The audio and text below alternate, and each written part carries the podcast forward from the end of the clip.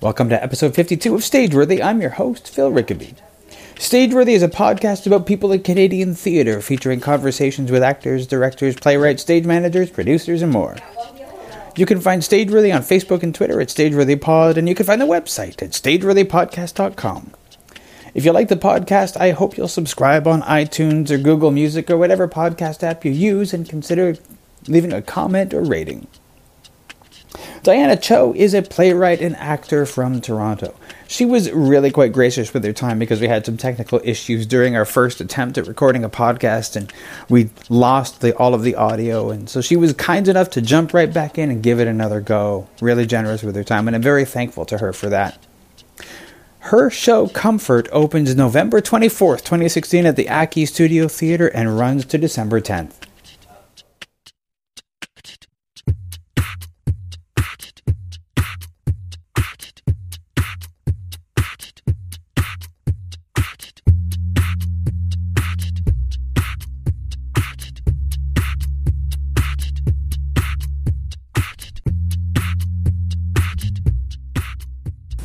Um, in terms of, of, of things that, uh, actually, you know, one of the things that I wanted to talk to you in what I will now refer to as the Lost podcast Mm-hmm. is um, you. We were talking a little bit about your story about how you came to theater. Mm-hmm. Um, you were saying that it started with dance, and uh, eventually. I what well uh, could you could you talk about about Um, well, I've always loved to dance. Even as Mm-hmm. a kid, I my mom caught me on a camera where I was sleepwalking. I literally c- crawled out of my crib and I was just dancing, and then I just crawled back into my crib and then went back to sleep. how old were you when that happened? Yeah, I think it's like two or three. Okay. Yeah. So even then, uh, I just loved to move. Mm-hmm. And the story that I told was about my mom having a Christmas party at her work, and there was a prize to be given to anybody who could dance the longest. And even though this music was still going and the winner was announced, which was me, I just kept spinning and spinning and kept dancing and dancing. I really didn't care about winning any prizes. I just wanted to keep on dancing. So I, I think I've always loved to move, but I never, you know, became a dancer because it, it, a lot of I guess Asian families I can make, maybe speak for myself is that they don't think of arts as a career uh, something that you're going to make a living out of. So it, that never crossed my path. I also had scoliosis so I didn't fit that perfect uh, body form height width of being a dancer. So I just thought I'll just do it for for fun. But uh, I had an amazing teacher Catherine Hep- Hepner think, and she uh, just was so amazing. And I always remember her words that we were all dancing. I was learning all these different movements, and we all, you know, the music played, and there we went. And then she pointed out to the class. She said, "It doesn't matter how much technique you have, but if you don't have the passion, then it's you know." You're missing you're missing the magic. So Diana may not be doing all the right techniques and all the right moves, but there she is. Whether she's doing it wrong or right, she's just doing it passionately, and that's um, that's the important thing. So I knew then it just enforced to, to be yourself, to follow your heart, to follow your passion, and maybe you could be doing all the wrong moves in somebody's eyes, but they're the right moves for you. When when you were, I mean, you were you just mentioned about how in your family the arts were not something that that it was thought of as something that was a career. Um, Not thought what, of it as a career. What did you what did, did, did you intend to do before uh, the, when you were thinking about university and things like that? What is it that you wanted to do or you were going to do? I had no idea what I wanted to do. So I enrolled in English literature at U of T because I loved reading. That's all I knew that about university. So I just read lots of books, and then my dad says, "Well, what are you going to do with a literature degree?" And I said, "I have no idea." So he goes, "Well, enroll in either teachers college or law school." So I started writing the LSAT, and then I mm-hmm. was sitting there in the big hall, and the time was ticking, and then I just started coloring all different circles, no matter what the question was. I just had the epiphany that I don't want to be a lawyer. I have no idea what I want to be, but I definitely don't want to be a lawyer. That's all I know. I ran out of there, called my mom. I was crying. She said, "Just come home. You don't have to be a lawyer if you don't want to. Let's just talk about it." She's a social worker, so mm. it's all about talk. That's a very important. I, I cannot tell you how many people I know or have heard of who they sort of had that same sort of thing. You can be this, you can be a lawyer, and they go, well, I'll be a lawyer. And they went so far into it, became lawyers, and hate it. So at least you found out before you got into the school or became a lawyer that it was not for you. yeah. But then what did you decide to do? Uh, while I was at university, friends of mine were all taking accounting and business and all that, and uh, they wanted to form a theater company that promoted heritage to uh, encourage youth to be proud of their culture, be proud of their history.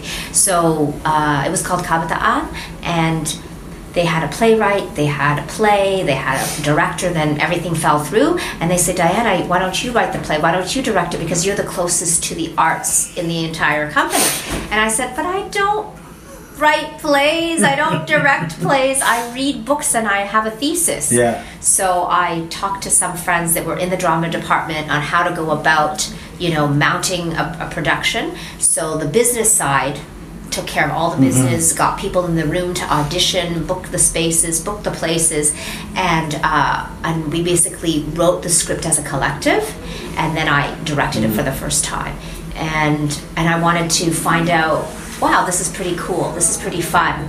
Um, and somebody uh, asked me so somehow oh, i wanted to be a better director to communicate with uh, the actors so i decided to audition for a play but i couldn't get it and i became the assistant director which was really fun for um, um, a show called the farm show that was a, a very multicultural piece um, uh, by paul thompson Right. and that was at the, the Tarragon Spring Festival. Right. And I worked with Colin Taylor, and it was really, really great. And then he recommended me to direct a fringe play that was all in verse. And then the the writer producer said, "So, um, you know, this is a fringe play, so we can't." Uh, you know, we have a limited budget. What what is your expected fee? And I was fee. There's fees involved there's fees. I gotta tell my parents there's fees. You can get you can get money for for directing. so then they made an offer. I said, well, what what you know what's your budget? They made an offer, and I said that sounds fine. And so. I directed this play, then I still wanted to really dive in further. What is it like to stand in the actor's shoes? So I finally got a piece merging um, that was a play uh, uh, called Worlds Between, and it merged uh, an old mythology uh, called Legend of the White Snake with a contemporary uh, story about a writer and a producer and, and a mom, and I played the girlfriend. So I had a chance to actually practice um, and learn Chinese opera and at the same time be in this play. And the moment I stepped on stage, boom, I had an epiphany. I don't want to be a director. I want to be an actor and I got to get serious because I think this is what I want to do for the rest of my life. So you you studied Chinese opera. Was that what That was was your under the that was director. under the director. He is a Chinese opera performer. What what did you learn about about because had you been exposed to Chinese opera before that Just or seeing performances. okay and what was your perce- what was the difference between your perception of what that was in watching a performance uh, c- compared to actually like doing it Doing it is so much more fun. it is Yeah. because you get to move. I was learning, you know, the different martial arts because there was stage combat involved. I played this mythological creature, which was Lady uh, Green Snake, and um, it's just. It's just so fun. Like the, the physicality is really fun. Yeah. I didn't do the singing. There was no singing in it, but the physicality was fun and learning about these cultural um, this cultural ancient story that's in an opera is hours and hours long, but we've condensed it, and uh, it's a beautiful story. And you know, working with uh, there was another actor. She's from Hong Kong, and learning from her, who is from that cultural, you know, culturally through her eyes in the theater in Asia. And, and learning about the cultural aspects of the play. Right. It was just a really great experience. Awesome. Yeah. awesome and then um, so you learn that So I had Um, that epiphany of, Of course, I want to be an actor. So I decided to take workshops, but it wasn't enough. So I decided to go to school, and I was recommended um, to go to the Lecoq School in France because it was um, actors, directors, dancers, movers, creators from all walks of life who already have a degree behind them, and they're coming together because they want to collaborate and they want to create. Had you heard of the Lecoq School before you went there? Never. No. So it was like you didn't quite know what you were getting into when you when you went there. no, there. but it was like I've always wanted to live in France, so that was like a Mhm, plus. there's that, And I spoke some French, and just to be uh, living in a country outside of Canada, Mm. I think would be such a unique and uh, enriching Yeah. experience. Yeah. Um, so you were you were at the Lecoq School. How long? Do you audition Two to get into years. Lecoq?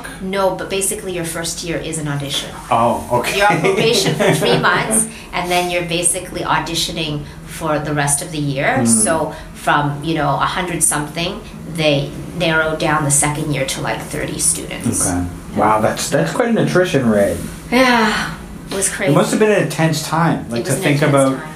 and but also just to think like, to know that like this is this whole year is my audition, and at the end of this year, I might not continue. That's stressful. Well, you couldn't think I might not continue. No, You of have to course say, you have "I'm going to continue. Mm. I'm going to continue. I'm. I have the right to be in this school." Right. And I was even warned. Canadians are really nice, so be tough. Like Hmm. if there's something that it, when an exercise is presented, whether you understand the instructions perfectly or not, just get up and do it. Hmm. What's the biggest lesson that you learned from the Lecoq School? Um, make mistakes and enjoy them. Hmm. Yeah, one of my professors is just make mistakes and enjoy them, and yeah, I think that's one of those things that I think is one of those valuable lessons, those valuable things to hear. Because I remember being in, in, in theater school afraid to make mistakes, even though they said, you know, there are no right answers. And then on the other hand, somebody would say, but get it right, you know? So it was always like you were always worried that maybe I'm doing the wrong thing, but I think more encouragement to, to make mistakes would make it, I don't know, my, I want to say a better experience, but a more uh, enriching experience. I think that's the because it's a it's a theater school about creation, right? Mhm. About creating your own work. I think if you you don't allow yourself to take those risks and to Mhm. make mistakes, then you're you're going to be in this box where you can never fully explore the potential of you as an artist and your Mhm. story as a story out there to be expressed in the maximum most 360 degree way you Right. can, right? Right. Yeah. Um, and you were at that school. You were at Lecoq for two years. Yeah. And um, when you came when you came back, what was what was it that you saw yourself doing when you came back? What were you, did you was there a difference between the path that you wanted to take when you came back and the path that you eventually took? Well, I felt like I didn't fit in because everybody had to get an, uh, an agent and then wait for somebody to call call wait for your Mhm, agent yeah. to call you. You go to the audition and then you get a part, or Yeah. you don't get a part.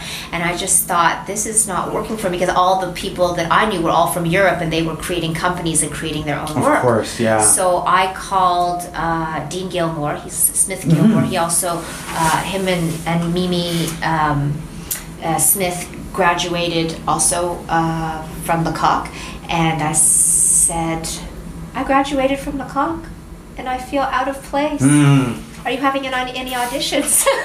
so they were, and they were working on Dante's Inferno. Okay. So I basically went in, and all we did was play. It was just like school all over Mm. again. We had excerpts of Dante's Inferno, and you take the text and you just run with it with other, you know, another, another actor in the room. So that was really great. I had, uh, I had a great audition, and I ended up doing the show with them, and it was so fantastic to feeling that you're not fitting into being part of a company that Yeah. you know shared the same experience with you but then at the same time i also did work the traditional way of how it is done in canada where you're workshopping new plays Right. or you're in a in a shakespeare play or you're in a play that's you know the traditional way of auditioning and getting cast in a role so i still do both Mm-hmm. Yeah. i still create my own work but then i'm also in plays that are either new or and workshopping Right. or um, classical and remounting. Yeah. Yeah. When, um, when did you start uh, uh, writing again? This, right? Just generally, like you came back from Lecoq, were you were you writing from the time that you came back, or did you start to, to write plays later on? Uh, no, well, with the with Theatre Smith Gilmore, we're we're we collaborate, so Mhm. we're we're sort of writing and creating as an ensemble. Okay. So in a way, that kept my my creativity and that that part of me going. Um, I don't think I ever really stopped writing. You, know, Mhm. you just write in journals. You write whenever you you feel like writing, but it, there was no like specific goal Okay. until um, you know Red Snow, my previous play, came along where. Um, I had seen a documentary called "In the Name of the Emperor" about World War II uh, and about the other half of the world that we rarely hear about in World War II. And I was propelled to say, why don't we know this history? Why don't we know these stories? And the stage is my public p- platform to speak, so I've got to write something. So that was in 1996. And those stories that were that, that we don't know are the stories of, of, of people who are not European. It's the, the story of uh, stories of the, the the the rape of Nanjing, the the the Japanese invasion of China, and all of that. And those are stories that we don't hear because we live in a, a largely European country. And you you hadn't you just said you didn't know those stories until you saw that that documentary. Mhm, That was 1996. 1996. Yeah. Um, and so that inspired you to write uh, Red Snow. So it was what- about a. Oh, you were going to ask. No, I was going to ask you what, what Red Snow was about, and so you Yeah. please. So it was a, it's uh, inspired by the survivors of Nanjing, Mhm. and it's about a granddaughter searching for her grandmother's silent story. So since the beginning of time, her grandfather had listened to Chinese opera, but would never speak uh, or never sing. And she she knew that it was connected to her grandmother, and she would have nightmares of this opera until one day she said, "If nobody's going to speak in this household and it's so dysfunctional, I'm going to go to China and find." My grandmother myself. Hmm. She must be buried somewhere. Hmm. And so she finds out about the forgotten Holocaust. She meets a Japanese man, and they fall in love, and he helps her find, you know, hmm. her grandmother. But they don't. They finally find the story by returning home as a couple wanting to start a family, and the grandfather saying, "Forget it. Get out of my house." Hmm. and them finally finding peace and reconciliation to say that love has no boundaries. So, um, yeah, so it's the story of, of um, a forgotten, Hmm. silent story. And you, where? What was the? Well, where did you perform that? That was at Theatre Passe Muraille Mm-hmm. uh, back in 2012. So you started writing this. You said 1996. But I didn't get a writing grant. Like I didn't really delve into it until 2005 because I was busy act- Mm-hmm. Right. acting. Yeah. Um, and so it was performed at you said Theatre Passe Muraille, and uh, was that part of a fringe festival or was No, that just no, something that you self-produced. Yeah. Um, Under Red Snow Collective. Nice. And then and then what happened with it? Then in the same year, we got accepted into the Shanghai Contemporary Theater Festival, Mhm. and that was in November. So we took everybody there. Um, thank you for thanks for all the fundraising that everybody did, and uh, you know the Canada Arts Mhm. Council. So we took a team of thirteen people there, Mm-hmm. and it was just a great experience because actually that year, 2012, was the 75th anniversary of the Remembrance of Nanjing. Oh. So it was really important for me, although it's Yeah. crazy sometimes to be in festivals because they, they pay very, very little Mhm. money. Um, it was really important for me to have that story there. And it was so beautiful because when we had q&a afterwards there was this woman who said that mother in your play is my mother. Hmm. And she has the same nightmares and we're still waiting for an apology. Hmm. And it's great that i can't believe that you're in Canada, you made the story, and you all come here and you speak the story and perform the story, and it opens up a way for us to begin to heal because we may never get an apology. There may never be a closure. We have to find one for ourselves. Yeah. Um, so that documentary was that you mentioned was like the the name in the name of the emperor was the name of the, the documentary was the beginning of your inspiration for Red Snow. M- what in term, what was the research for it like? Well, I was sitting in a uh, dentist office and I came across an article about uh, Alpha education, and Alpha is the Association for Learning and Preserving World War II History in Asia. And I went, aha, there's somebody who wants to talk about it. Because during that time when I was trying to talk to the community about it, nobody really wanted to talk about World War II. Because why do you want to, you know, dredge up the past, the pain, and the tragedy? Right. So it was very difficult. There was not a lot of research material except for um, Iris Chang's um, The Forgotten Holocaust, The Rape of Nanking. So I contacted Flora Chong, who's a main organizer in this amazing um, uh, organization, and she read my play. She loved it. They became one of my supporters. And every year, they've stopped now, unfortunately, because most of the survivors have passed away. They take educators from across Canada and Australia to China and Korea to meet the survivors, and that includes the comfort women and all survivors of uh, World War II, learning more about World War II history in Asia, visiting all the different places um, of, of, of importance, um, of massacres, of medical experience, uh, experiments um, by the military, uh, the Japanese military.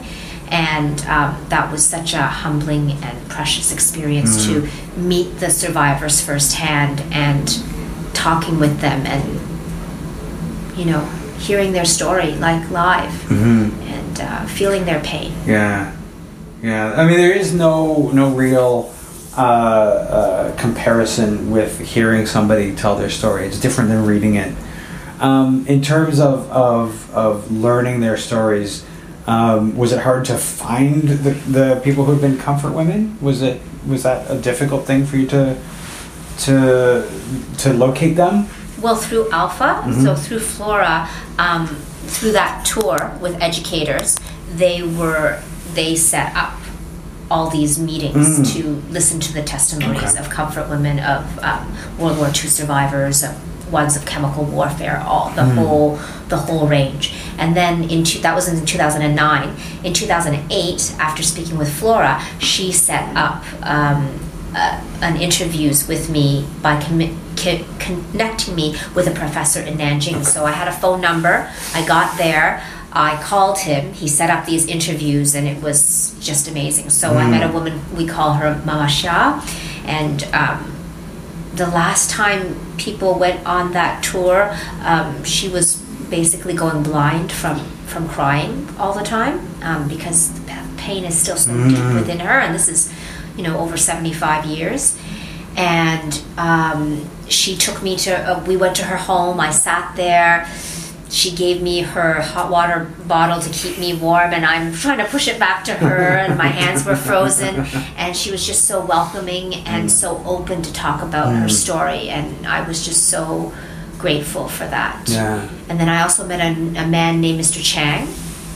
And after interviewing him at a cafe, he said, You still have time because I really want to take you to a special place.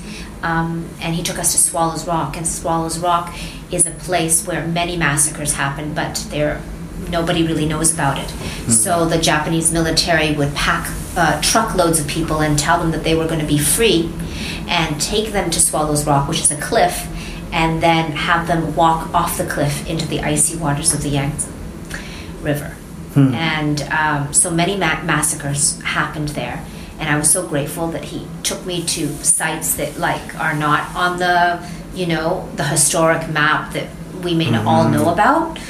Um, and when I when he escorted us to the bus with, to go back to this the main city, the, the heart of the city downtown, I just broke up and I just you know cried for like half an hour on the bus, like nonstop. It just t- totally uh, overwhelmed me and affected me from his. Um, from his testimony to him taking me to this place, he said that his he watched his mother being bayoneted by a soldier, and as she lay there dying, she heard the ba- their baby brother crying, and asked him to find the baby brother. And he found his baby brother crawling on ice. So it's snow on top and ice on the back bottom. So he would crawl forward and slide back. He brought the baby back to his mother, and the, the mom breastfed the baby till she passed away. So from that moment on, I named my uh, play Red Snow Mm. because I saw the whole place and I saw this baby and I saw the whole place and the chaos and this frozen moment where this baby is just crawling back and forth on the snow and I realized that the snow is probably not white. Mm, yeah. And um, so I named it Red Snow. Before it was called so many different things from rage because I was so upset Mm, of course. about it to pain to silence because nobody would talk to me. Yeah. And then finally it became Red Snow. It's been very powerful to, to present that both here, but then to take it to China uh, and have it performed there. Absolutely. Um, now, when did you start working on Comfort, which is the play that you have coming up?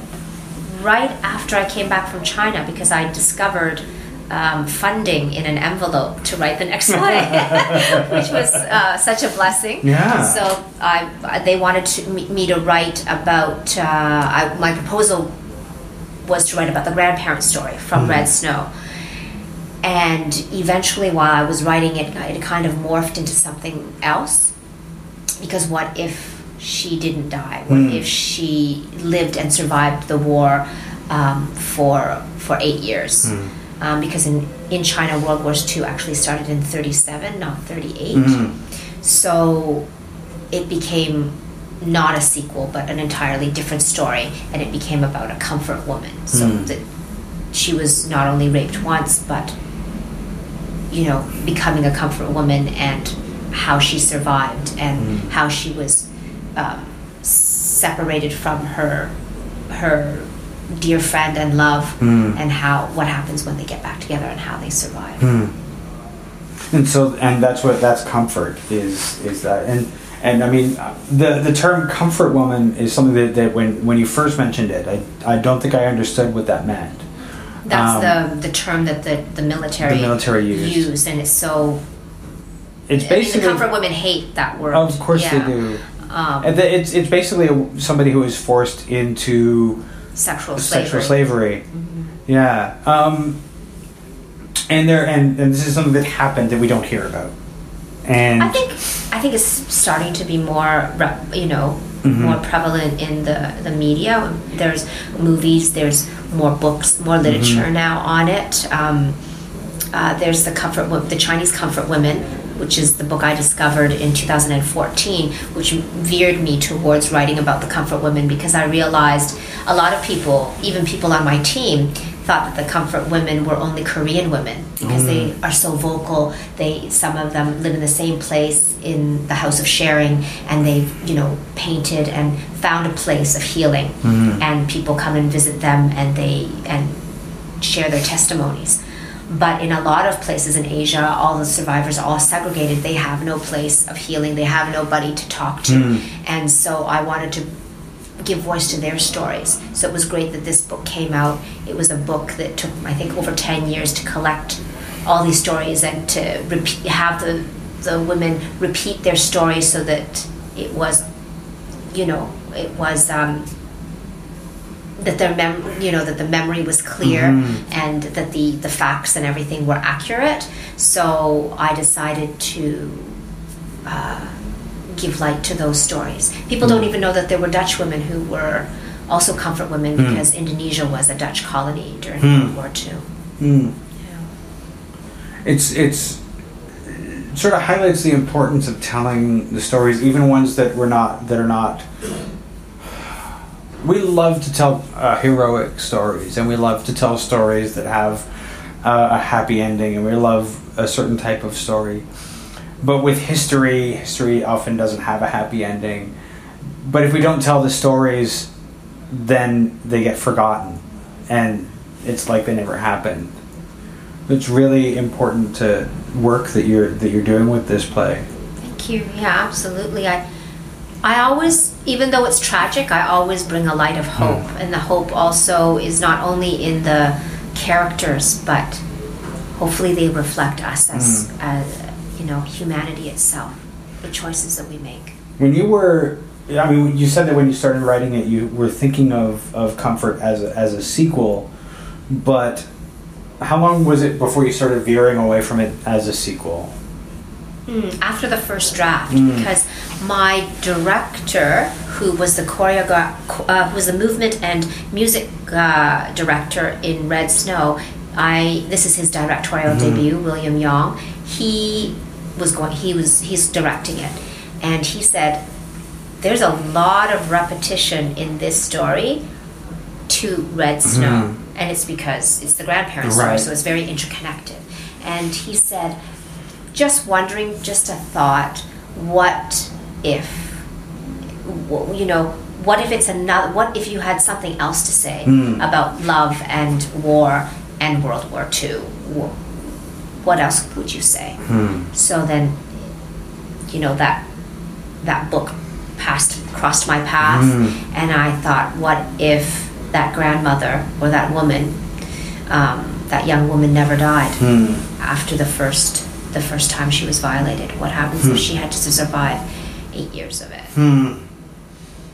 and that is that I mean, and comfort is not just that it's a, it's a love story as well. Um, So two teenagers Two separated teenagers. during the war. yeah. Um, what was it like taking that into workshops and because you said you were saying in the last podcast that you did two workshops. Um, what was it? What was it like seeing this play um, come to life? Uh, was it different from when Red Snow came to life? Was there was was it a different experience seeing it or hearing it? Uh, With Red Snow, I took more of a traditional route where you have the text and you have an actors gathered uh, around a table and there's talking, and then you might put and you'll start to put some scenes up on its feet, and then you give the script to the music composer, and she or he goes away and writes the music for it. Um, in this one, I just did it in a totally different way where I wrote the script, but I used movement and music, um, working with live musician, working with uh, the composer in the room with a dancer and an actor, and um, taking that bits of the script or words or themes and seeing what happens with the music what can be created what kind of music gets created what if, if people are moving um, how does that inform the music and vice versa. So it was really great because even though the, the musicians are not used to moving they're so attached to their instruments so there was some security issues because they're not used to that but they were really great and and um, opened up and tried new ways of exploring music through movement and then going back to their instrument and then jamming, which was really great. And we, cre- it was such a beautiful experience where we created a lot of music. Sometimes it would be a word that was dropped or a, a, a, a movement that was created, and then that would. Um, propel the musicians and the, the music composer to create something. And I remember one uh, piece that they created, I just saw um, the moon, which is a character, like the moon in the sky, is a character uh, witnessing the war, and moon is also the bringer of the lovers together. So I saw the moon witnessing, and a whole monologue came out, out of it of moon witnessing humanity, the atrocities of war, um, and a monologue came out of the music that I heard, which would have probably not happened. Yeah. That monologue wouldn't have been born if it wasn't for the music that was created, that was ignited by the movement, Yeah. that was ignited by maybe one word from the story. That's uh, it, it's amazing how much uh, music can affect a situation like that, like theater and like working like that, and live music especially when you can have somebody working with you to develop the, the music and and and that how that affects movement and things like that. Um, Comfort has live music in performance. Yeah, we have an, a musician playing accordion and piano, and then erhu, which is a, a Chinese violin, and a percussionist. Wow. Uh, it was crazy. That's that's wow. Because it sounds like like the kind of story that I, I'm trying to. The way that you've described it is so vivid um, that I'm trying to to see. You know, if you had recorded music, it would work. But having the musicians there adds so much to any live performance that that um, I've got to think that it's it's got to be hugely affecting to have that like to be in an audience and, and, and see that happen. Well, they're not only playing the instrument; they're also usually uh, using, their voices as well. So when we were workshopping it, we were working with a voice uh, coach, and, uh, and and musicians usually are not using their voice. So it was very exciting and scary for them because they're used to being quiet. Yeah. So when they were asked to, you know, evoke the sounds of the soldiers of the of the landscape, it was just very, very. Um, uh, exciting, challenging um, for them. So I'm excited because they're not only using their instruments, but they're using their bodies and their voices as the instruments as well. How? I mean, I can I, I can picture how that was at first. How did they take to that after a while? How um, was it difficult to get the musicians to embrace the movement and the sound away from their instruments? They all had varying degrees of. Um, you know, as, as actors, we do crazy things. You know, we'll we'll like crawl around and we don't care what our voice sounds Yeah. like, whether it's pretty or not, Yeah. right? So I think that that was might have been a little bit jarring for them, but then at the same time, I think they felt it was like really freeing as a musician to go. I can experiment with my voice. Mm. Cool. I think I want to get into this. Mm. So I think it just opened up new avenues for them personally as artists of Mm-hmm. expressing themselves, which at first was scary, but I think was um, invigorating and um, a, a really growing experience for them. Hmm. Um, so that was your first. That was your your first workshop with the Music, musicians yeah. and, and, and, and, and actors and a dancer. Yeah. Um, the second workshop um, was, that was focused more on, on text. Or, Text, text Mhm. and actors, Mhm. uh, some movement. Uh, so it was more on the text and the Mm-hmm. actors, and then we brought the musicians in um, for a few hours to repeat some of the music for the presentation because there was not enough funds to do the whole thing. There never is. Um, and so now, as we record this, you are a, a month away from opening this show, and uh, you start rehearsals for it on Monday, on Monday. on Halloween. so we are recording this on on a uh, a Wednesday, and so just a few days. You're starting this. You're starting to rehearse it. How does it How does it feel? Are you excited, nervous? Uh, how like this this thing you've been working on for so long is now about to. I think because I'm also the self the, a self producer, so Mhm. it's it's also crazy there. Um, so I feel a mix of feelings. I feel really exhilarated uh, giving birth to a new story and seeing it come to life with actors and music and everything. And at the same time, I'm also terrified because you know, will the story, you know, you know, how will it all work out, and how will you know. Um, finding the rest of the funding all work out so mm-hmm. it's it's a mix of terror and um, exhilaration i mm-hmm. think When you were doing your workshops, did you do a public presentation or an invited presentation? Yeah. So in spring 2015, last year, we had a workshop presentation with public. Pay what you can. Did that give you a sense of how like? It's so hard with workshops to know because you don't know how it's going to change the next time or what's going to happen. Did you get any sense from it about how it was like how it was being received? Think people were very excited about it. I. Uh, I know it also caused uh, controversy, which is exciting because um, you want people to talk, you want people to get engaged Yeah. in conversation. So, um, you know, I remember one was about what about the soldier's point of view? And, you know, the soldier is very, the soldiers and the officer, Hmm. they have, you know, I wanted to portray them at their, you know, these are boys who were, you know, teenagers going to war and not knowing what they're getting into necessarily and having to been trained so intensely um, with, you know, probably a, an abusive uh, uh, Mhm. training and every doing everything in the name of the emperor. So that that you know I took that account, but the story was the voices of the women. It was about the women, and I Mm. and I if you, if somebody else wants to write a play from the soldier's point of view or from the officer's point of view, I think there's a lot of hero stories.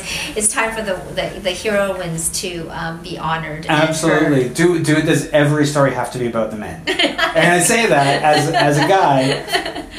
Haven't we haven't we told enough stories?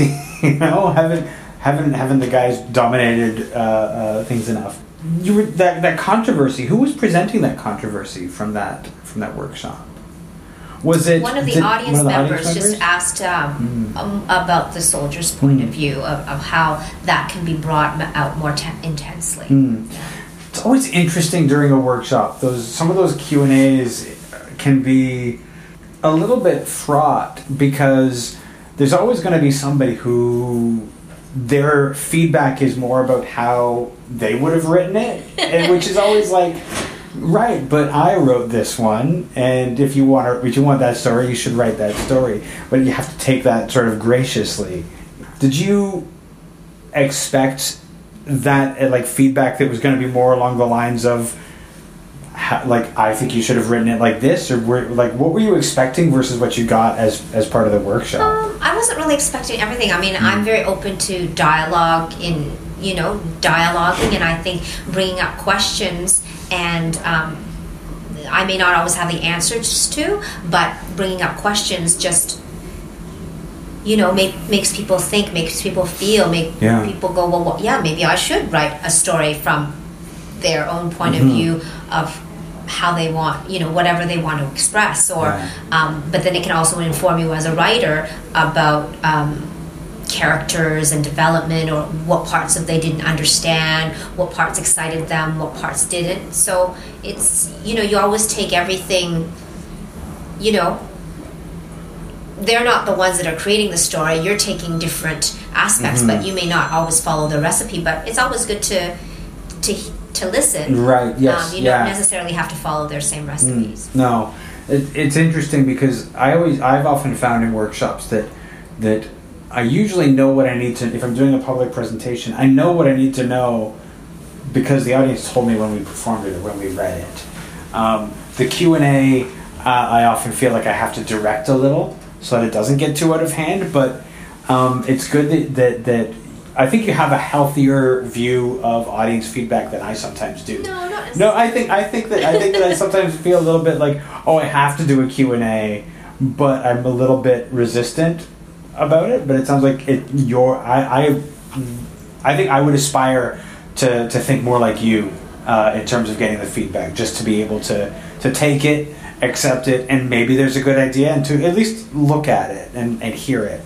With this show starting rehearsal on on Monday, how has it changed? So you've had two workshops. yeah Um, are there things that have changed a lot since you uh, started your 1st workshop, or is it? Are there themes that are the same? Were there new themes that you discovered during the workshops? Mm, I think um, the storyline is clearer, um, especially in Act One, of how we get into Act Two um, for the main characters. So I think more of the characters have been um, volumized, have have a um, a more well-rounded development, um, and in the first one, the boy and the girl were together, so they ran away together. Yes. and then they were hiding in a house that got take got uh, converted into a comfort house, and they got separated into two rooms.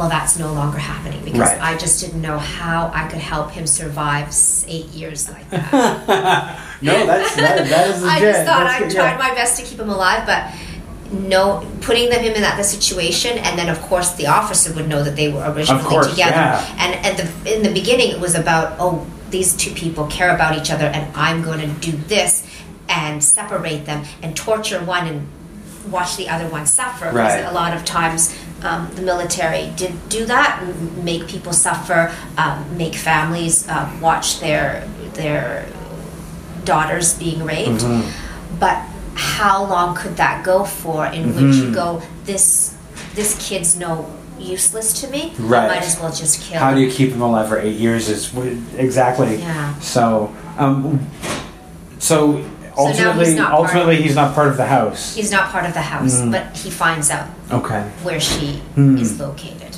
And these are important things that you probably wouldn't have learned if you hadn't had workshops, really, because I know there's something invaluable about sitting down with actors and musicians and, and a director and, and like learning and talking about things and, and seeing how things feel and how they work. Workshops are so important. You were talking. We were talking about about the workshop process and how uh, things have changed from your initial script into the um, to the current version. I I can imagine how how much you must be looking forward to, uh, and also m- maybe being nervous about uh, that first that opening, that first performance. Um, how do you like? You've got a great cast of people. You've got some some great musicians. Um, even before you you're starting rehearsal on Monday, what's your what's your feeling as you as you head into that? I feel like I, I wish I had more time as a, a playwright Mm. to just literally be divorced from the reality world so I can totally concentrate and take each single character and go through that whole journey again and really flesh out things. Mm. Um, but because I'm trying to balance the producer with the uh, playwright, it's really hard because the play, the producer is very demanding and has this mountain of paperwork, Mm-hmm. mountain of everything. So, I mean, I guess I'll have to do that when I'm inside that process and re- rehearsing and I Mm-hmm. start changing things. So that's exciting. But I just feel like, you know, there's always not enough time to be fully prepared for Yeah. the first reading. Um, you know, Yeah, I, I think that one of the hardest things that I've I've had to do as a playwright is to embrace imperfection, and to just sort of accept that the play is what it is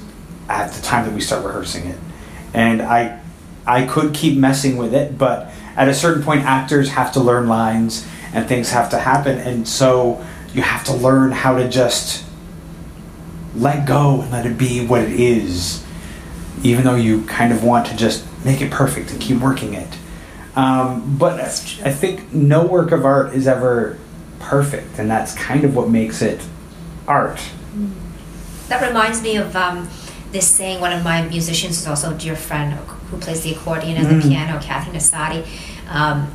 Because when I'm in that zone, she always reminds me of uh, Leonard Cohen. Mm-hmm. Um, only with a crack does the light, light Mm. shine through. So Yeah. you can't have it perfect because the light won't shine through. Yeah. Right. So I was trying to remember that, but uh, because when I was work when I was working on the the the, the previous draft, draft number seven, this summer, and you know sometimes sometimes when you do work on it too much, it just becomes like, oh my gosh, because when the director saw the, that draft, he goes, "What are you doing? Mm. Why are scenes missing? Yeah. Why did? Why is this at the beginning of the play now?" And I, I go, "Because I didn't like it, and because I moved it there." Diana, we just workshopped this twice. Yeah. We've yeah. had discussions about this. Yeah. You can't suddenly.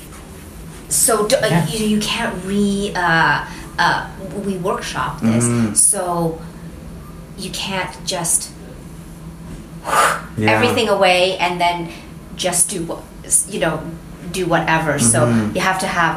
A, um, why are we taking away this? Yes. Yeah. Why did you move that back to where we discussed it for ten minutes, where it shouldn't be there anymore? So, so It's it's funny because I think that that as writers we always want to keep perfecting and and, and, and, and fixing, but then I think there's a point at which you can actually perfect the life out of the piece mm-hmm. because you've because things are, like it's meant art is imperfect like i said and so when you start making it too perfect then it doesn't breathe and it doesn't live in the same way that it did when it was just not quite right Yeah, when you're trying to glue all the cracks together, Yes. there's no light shining. there's no light shining through yeah yeah so comfort opens at November 25th Mhm. to December 10th. to december 10th at the aki Studio, Studios? which is the Native Earth Performing Arts inside Daniel Spectrum, which is 585 Dundas Street East, Mhm. Parliament and Dundas, which is in the Regent Park area. and it's produced by uh, Red red, Snow snow, collective, Um, and you guys are on the web at www.redsnowcollective.ca. .ca um, and social media you are Facebook Red Snow Collective and Diana Cho. TSO, as in Toronto Symphony Orchestra. and and what about what uh, what about Twitter? I am Are on you on Twitter? Yeah, Red Snow Collective is Right. on, on Twitter. And you, Diana Tso? Are you? No, I'm so under you're Red just under Red Snow. Okay, that's Red Snow Collective. Red Snow Yeah. Collective. Awesome. Well, thank you so much. Thank, Thank, you, for so much. It's been fun. Yeah, it's really great.